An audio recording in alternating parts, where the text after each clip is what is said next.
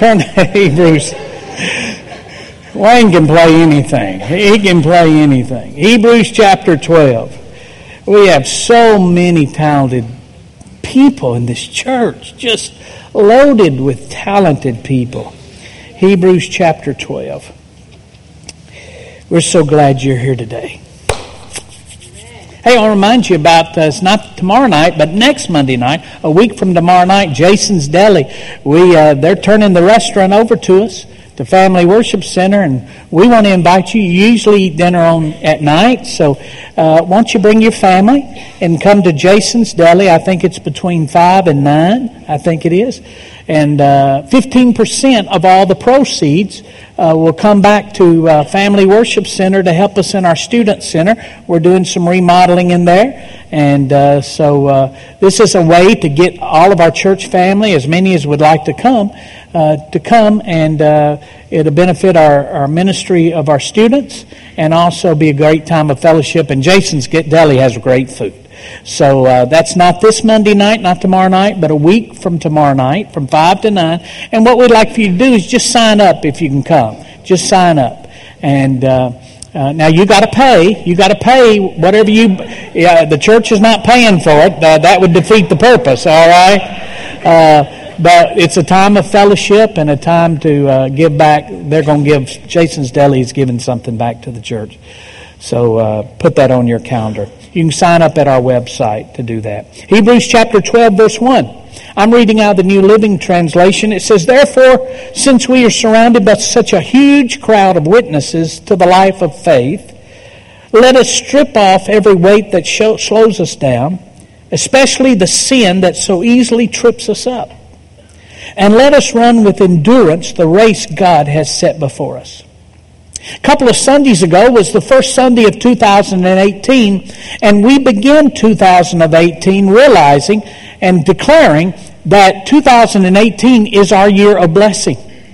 It is our year of blessing. I hope every day so far this year that you have gotten up and sometime during the morning you have declared, My family is blessed in 2018. I am blessed in 2018. My company is blessed in 2018. The Bible says death and life are in the power of the tongue. Death and life are in the power of the tongue. And most of us spend a lot of our time murmuring and complaining about our plight in life. And if death and life are in the power of the tongue, all we're doing is speaking death when we complain and murmur about what's going on in our life. Why don't we turn that thing around and get life working out of our mouth and in our life and say, I am blessed in 2018? Well, Pastor, I don't feel too blessed situations around me doesn't seem like I'm very blessed. Well, I want you to know you're blessed because you're a child of God. Look at Ephesians chapter 1 verse 3. Turn me down just a hair, bud. Ephesians chapter 1 verse 3. All praise to God, the Father of our Lord Jesus Christ, who has, what's that next word? Blessed who has blessed us with every spiritual blessing in the heavenly realms. Why? Because we are united with Christ. If you're born again child of God, you are blessed. Blessed. You say, Well, I don't feel blessed. Doesn't have anything to do with how you feel. Well, I don't look blessed. Doesn't have anything to do with how you look. We are blessed because we've been united with Christ. We are blessed. Listen, if we are united with Christ, then we are blessed by God the Father. Blessed is what we are, and blessings is what has been promised to us. So we must make claim and take possession of what rightfully belongs to us. Listen, remember, we, we've got a devil out there who steals, kills, and destroy. And guess what, he, what he's after to steal and destroy? He's after your blessings. He doesn't want you blessed. Why? Because blessed people talk blessings. Blessed people brag on their Jesus. Blessed, blessed people brag on what God's done for them. And the last thing Satan wants is somebody at your work bragging on what God's doing in their life. So he's, he's come to steal, kill, and destroy. Understand that. And here's what we must remember, though it's through our actions and attitude we can release God's blessings on our life or prohibit God's blessings on our life. You say, well, Pastor, I don't, I don't, I'm not blessed. I'm, I don't seem blessed with all everything that's going on. It's our actions or attitudes that releases or prohibits God's blessings on our life. Let me prove it to you from Scripture. Turn to Psalm chapter 1. Psalm chapter 1, verse number 1. How many brought your Bibles? Good. Psalm chapter 1, verse 1. Blessed, blessed, blessed is the one who does not walk in step with the wicked, or stand in the way that sinners take, or sit in the company of mockers, but whose delight is in the law of the Lord, and who meditates on his law day and night. That person is like a tree planted by streams of water, which yields its fruit in season, whose leaf does not wither. Whatever they do prospers. Now, this scripture tells us blessed is the person who doesn't hang out with the wicked Blessed is the person who don't stand around with the sinners. Blessed is the person who doesn't sit with the murmurers and complainers. But their delight is in the law of the Lord, and if they'll put their confidence and focus on God's Word to be obedient to God's Word, God will release the blessings of God in your life. That whatever you do will prosper. So notice what he says. By doing the wrong things, hanging around with the wrong people, can hinder God's blessings. Doing the right things can release God's blessings. What does it mean to be blessed? Well, the word blessed literally means fortunate, happy. Fortunate, to be in a fortunate position due to being in Jesus Christ. Blessed means happy and to be in a fortunate position due to God's favor. And we have learned that as sons and daughters of God, being a part of God's family makes us blessed. So every day, I'm blessed. I'm blessed. I am blessed. So we discovered 2018 should be your year of blessing. 2018 should also be your year of breakthrough. it'll be our year of breakthrough. Look at Hebrews chapter 12, verse 1. Therefore, since we are surrounded by such a huge crowd of witnesses to the life of faith, let us strip off every weight that slows us down, especially that sin, that sin, the sin that so easily trips us up. And let us run with endurance the race God has set before us. During this year, why don't you join me in deciding that in 2018 will be the year that we break through, that you break through all the stuff that has been hanging on and been holding you back? So you can find freedom. 2018 can be your year of breakthrough. The writer in the book of Hebrews tells us, notice what he tells us strip off. He says, strip off every weight that slows us down. The word weight means a mass or encumbrance. A weight, what he's referring to, is something in our life that has attached itself to us, which keeps us from walking in total freedom. I'm not talking about a sin here, I'm talking about a weight. Something that's attached itself to you over your course of your life that is keeping you from enjoying total freedom and is holding you back. For example, it could be a memory of something hurtful or painful that happened to you. And that memory prohibits us from moving forward out of fear that it will happen again. There's some people, there's some people whose marriage vows were betrayed. And it was so painful and so hurtful and they never it created such a wound that they don't trust anybody anymore. They don't trust. And even today, if the marriage was saved, there's still a rift. There's still a wound there. And there's still some tension, even though that situation might have occurred years ago because of a memory. It's no sin that's taken place now, but the memory, it's like a weight that holds you back. I've had people over the years that have stolen money from me. Stolen money from me and Amanda. And if I'm not careful, I will, I will, I will, that hurt me so bad and, and, and hurt our situation so bad that we, if we're not careful, the memory of that will prohibit us from being used of God to invest again. And we'll miss our blessings. We'll miss our blessings. You see, it's a weight. It's not a sin. Nobody doing anything wrong, but something that happened to you years ago that created a wound, and now the memory of that wound is still alive, and it hinders you from going forward. That's a weight. He says to strip off the weight. It could be something as simple as a wrong perception that we've believed about ourselves, and that wrong perception has paralyzed us from taking a step of faith into God's plan for our life.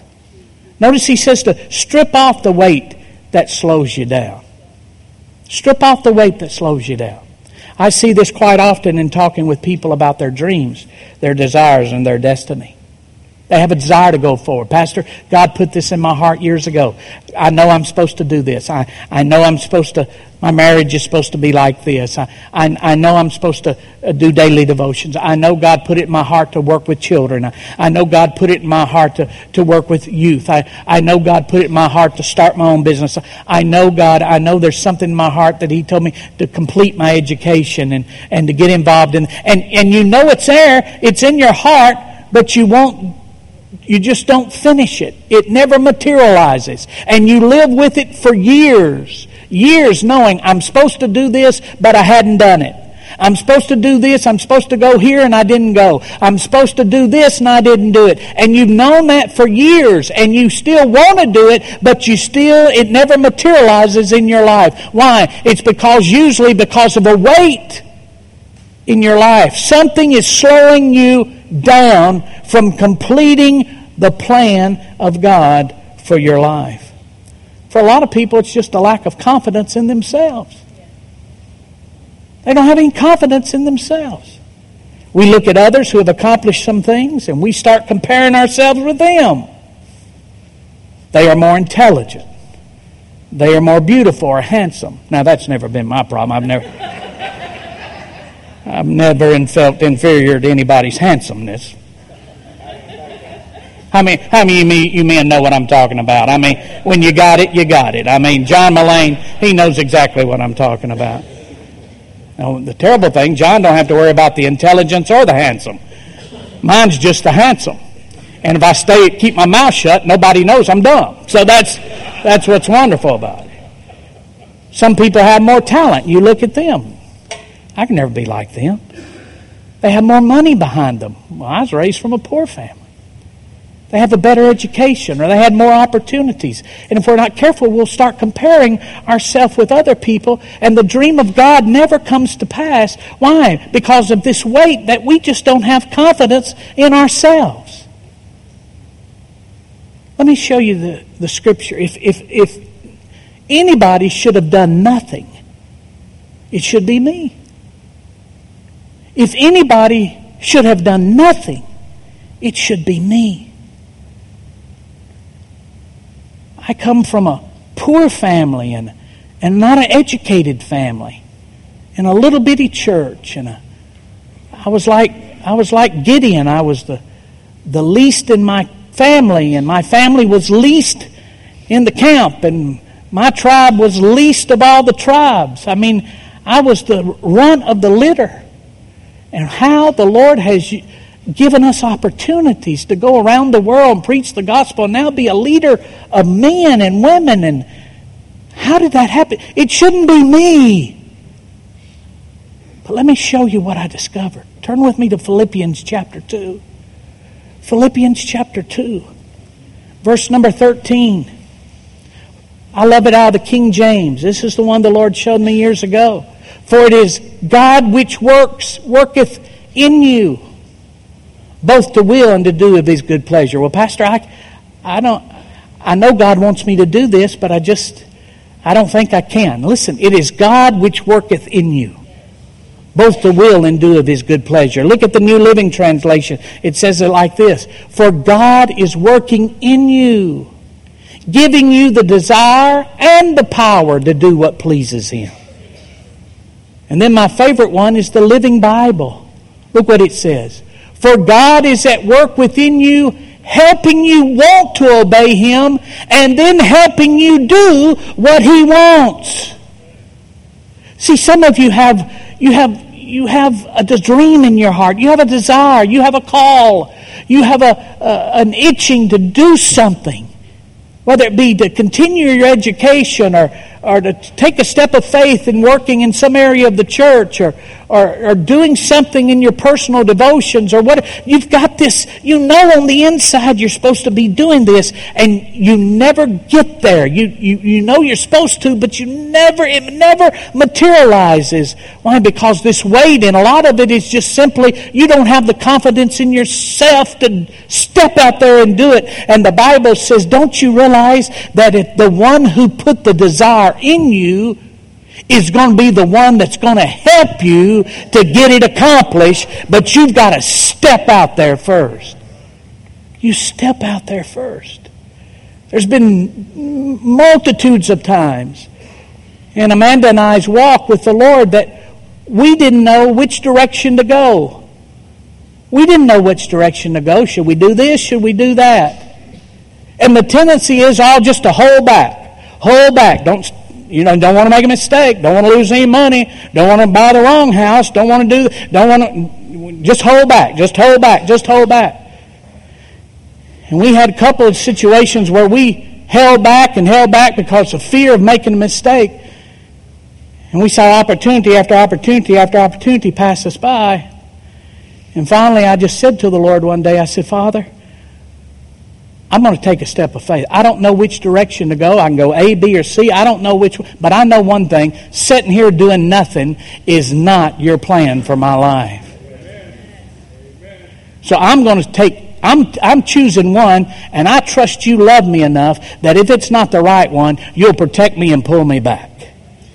And every time that we approached the Lord and our decisions like that and took a step of faith, God would either open the door for that thing wide open to go or He would block it and pull us back and we'd go in another direction.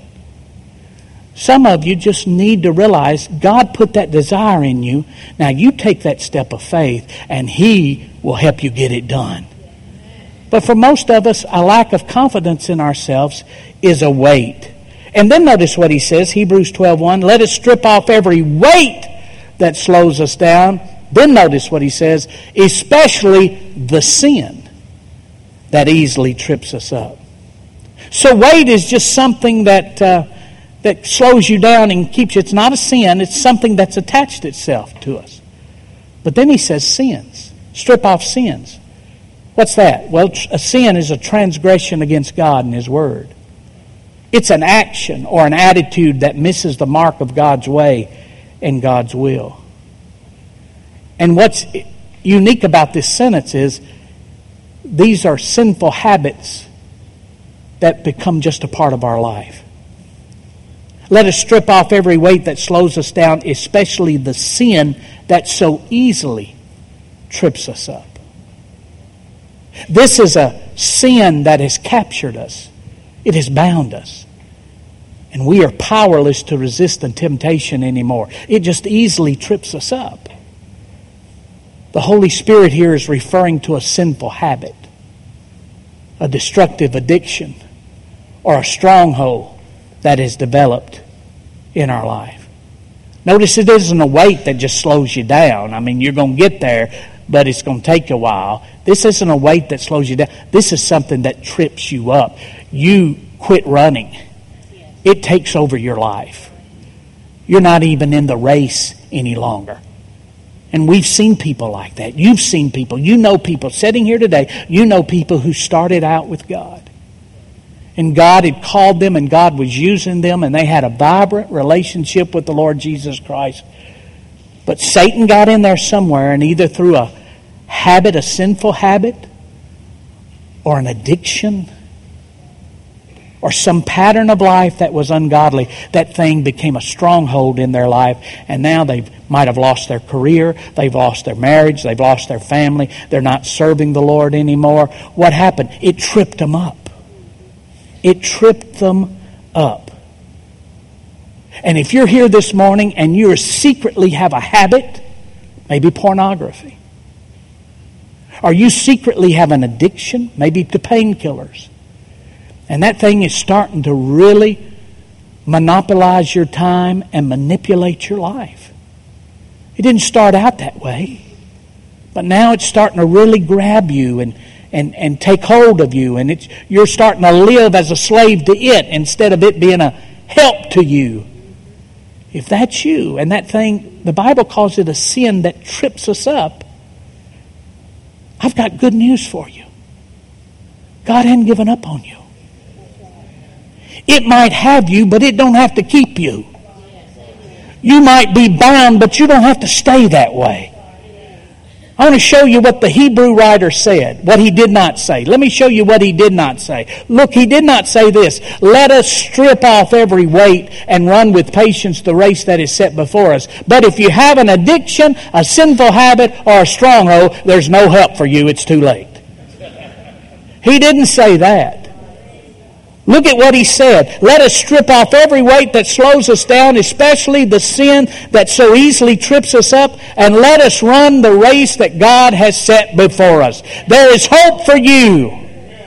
There is hope for you. Your future is not over. The plan and purpose of God for your life is still in play, but you must get free so you can get back in the race. You don't have to live this way the rest of your life. 2018 can be your year of breakthrough. Those things that have been holding you back, those weights. And if you have sin, a besetting sin, a, a habit, a pattern of life, an addiction that's now starting to control your life, you can get free of that thing in Jesus' name. In 2018, you do not have to live that way one more day. You do not have to. You do not have to. Now, last week I shared with our church family that if 2018 is going to be our breakthrough year, we've got to embrace five things. Let me just look at them. Number one, an understanding that God's will for your life is freedom. You got to know God wants me free. You don't have to be bound by fear. You don't have to be bound by lust. You don't have to be bound by cigarettes. You don't have to be bound by drugs. You don't have to be bound by alcohol. You don't have to be bound by jealousy. You don't have to live in insecurity. You don't have, you don't have to, God wants you free. Totally and completely free. He who the Son sets free is free in what? Indeed. Totally and completely free. So, you, but first of all, you've got to have an understanding of that. Some, some Christians don't even think God wants them free. Number two, you must continually renew your soul, your mind, will, and emotions with God's Word. Number three, you got to keep your flesh and your body under subjection. It's a daily exercise. Number four, to stay free, you got to have accountability. You got to have accountability. Men, you can't get free from pornography unless you have accountability. I'm telling you, I was bound. I was bound. And I'd promise I wasn't going to look at that stuff no more. I'd promise I wasn't going to watch that. I'd cry and pray to God, ask Him to forgive me. Pray and cry and ask Him to forgive me. Pour out my heart to God, do good for two or three days. After two or three days, here it comes back again. Temptation, it had me. It had me. And one of the things that helped me get free was accountability. If you're going to remain free, you've got to be accountable. Then, number five, welcome the Holy Spirit's power in your life. You've got to embrace the Holy Spirit's power in your life. I'm not going to talk about two, three, or four I was praying this week and I just really sensed that I, this morning, before I close, I need to emphasize number five. Because this is one that many of you have come out of churches and tribes and denominations and that know nothing, have, you haven't been taught about the power of the Holy Spirit. You understand there is a Holy Spirit, but you don't, you just haven't been taught. Let me, let me teach you something. How many will give me eight minutes? I see that hand. 8, 16, 24, 32.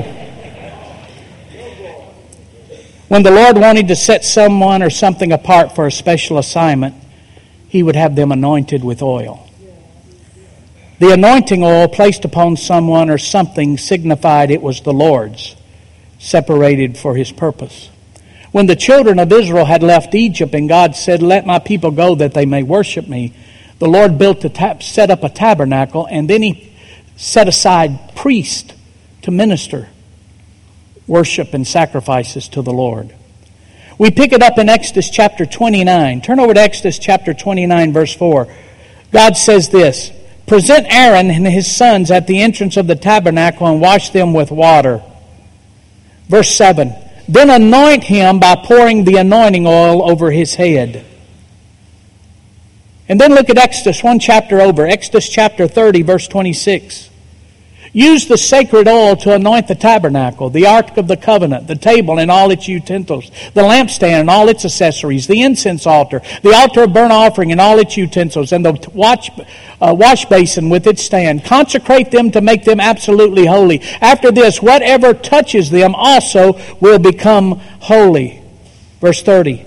Anoint Aaron and his sons also, consecrating them to serve me as priests, and say to the people of Israel, This is holy anointing oil, is reserved for me from generation to generation. So God had, when God instituted worship, God had a tabernacle built, a church house built, and He said, anoint everything with this special oil. This oil represented the Holy Spirit. It wasn't a magical oil. There was nothing in the oil that was magical. It was what the oil represented the Holy Spirit. And he said, Anoint the men who do the ministry.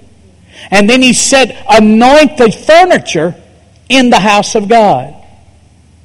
Uh, let me just take a side road here.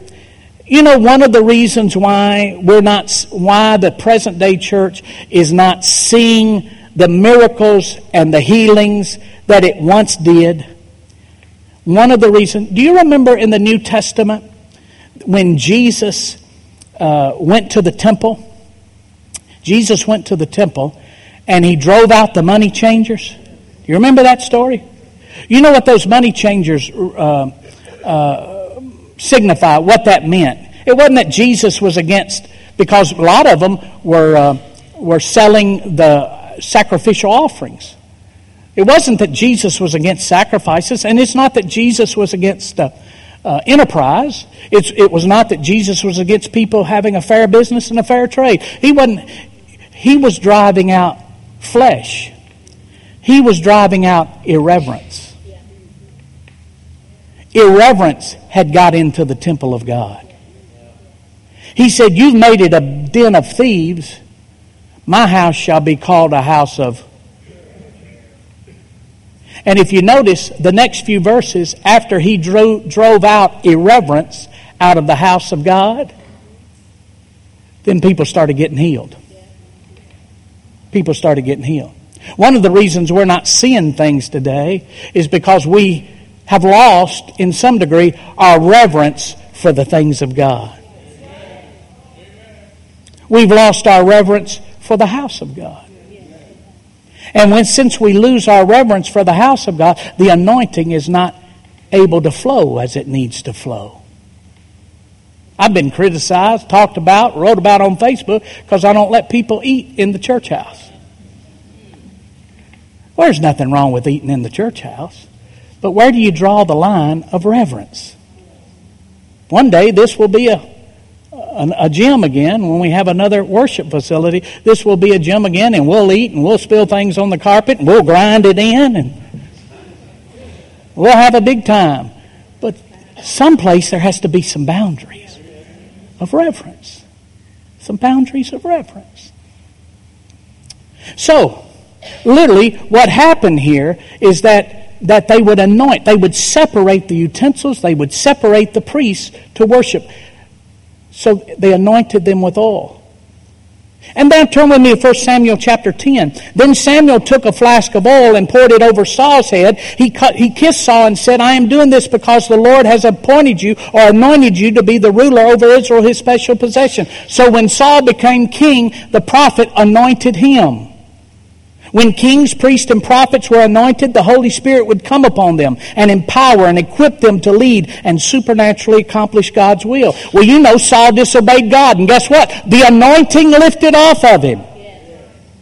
So they had to find a new king. Look at 1 Samuel 16. 1 Samuel 16, 1. Now the Lord said to Samuel, You have mourned long enough for Saul. I've rejected him as king of Israel. Fill your flask with olive oil, the anointing oil, and go to Bethlehem. Find a man named Jesse who lives there, for I have selected one of his sons to be king. So we go down here to Verse 5. I have come to sacrifice to the Lord, Samuel replied. Purify yourself and come with me to the sacrifice. Then Samuel performed the purification rite for Jesse and his sons and invited them to the sacrifice. When they arrived, Samuel took one look at Eliab and thought, surely this is the Lord's anointed. Notice what the Lord said, verse 7. But the Lord said to Samuel, don't judge by his appearance or height.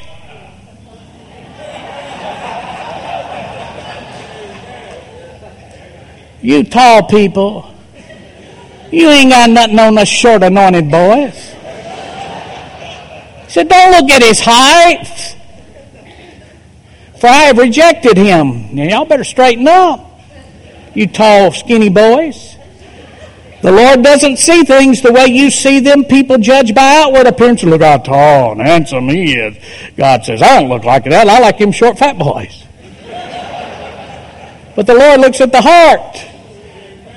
Somebody brought me a little thing from my office. I have it sitting in my office. It says, I'm not short, I'm fun sized. Verse 8 Then Jesse told his son Abinadab to step forward and walk in front of Samuel. Samuel said, This is not the one. Next, Jesse summoned Shimei, but Samuel said, Neither is this the one. In the same way, all seven were presented to Samuel, and the Lord has not chosen any of these. Samuel said. Then Samuel asked, verse 11, Are these all the sons you have? There's still the youngest, Jesse replied, but he's out in the field watching the sheep and goats. Send for him at once, Samuel said.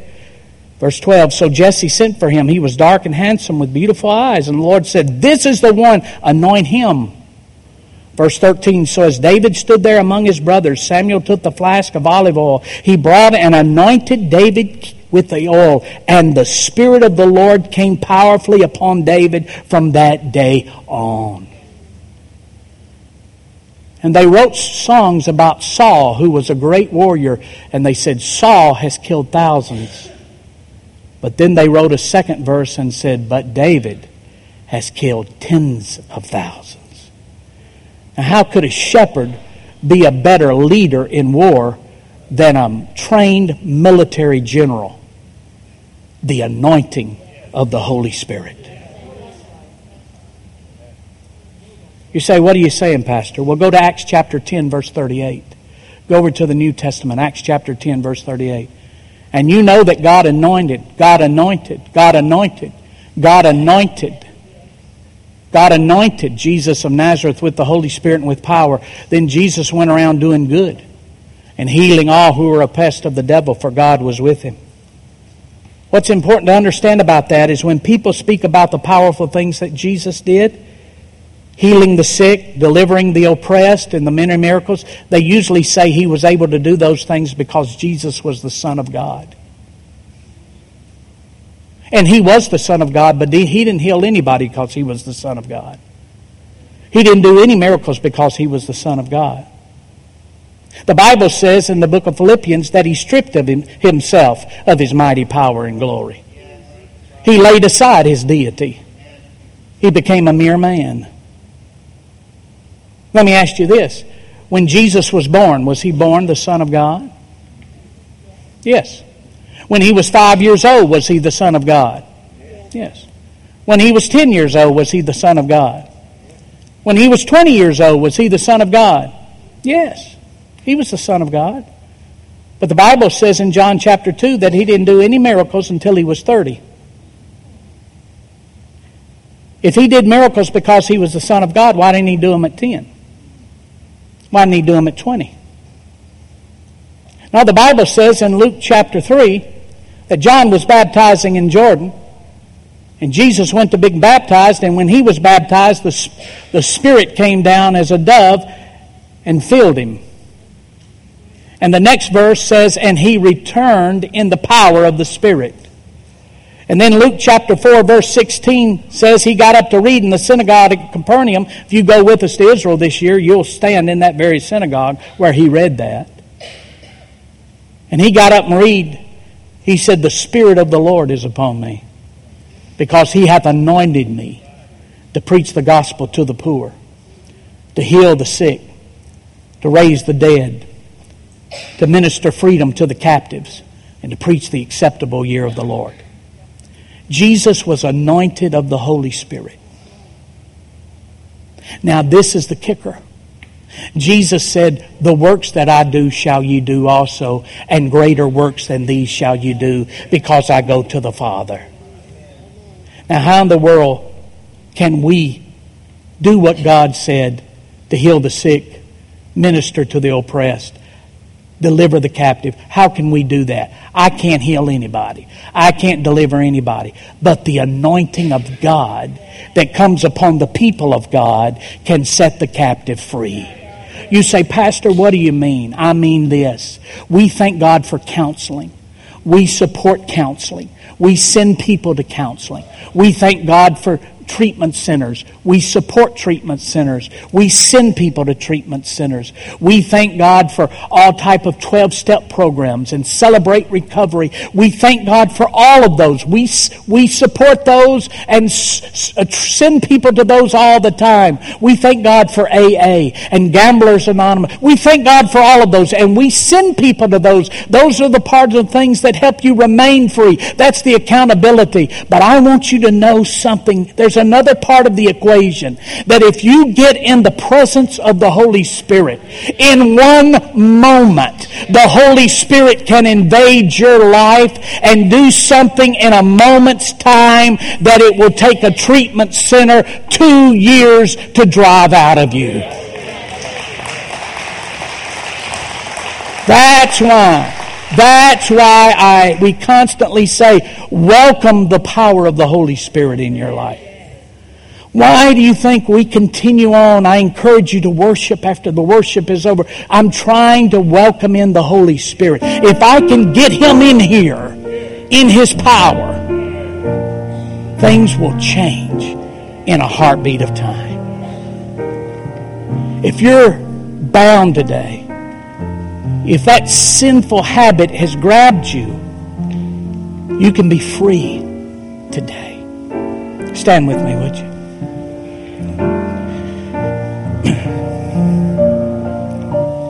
In the first service, for some reason, I was led, just led to, to, to speak out the word fear. And we had probably eight to ten people after we dismissed that came forward and said, Pastor, I'm so, I don't know. One man said, I've never been scared in my life. I'm scared to come to church. I'm scared to get out of my house. Grown man.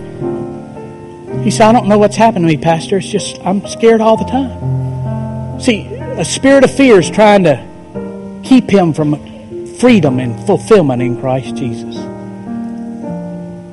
He was just nervous. His eyes were shaking. we laid hands on him.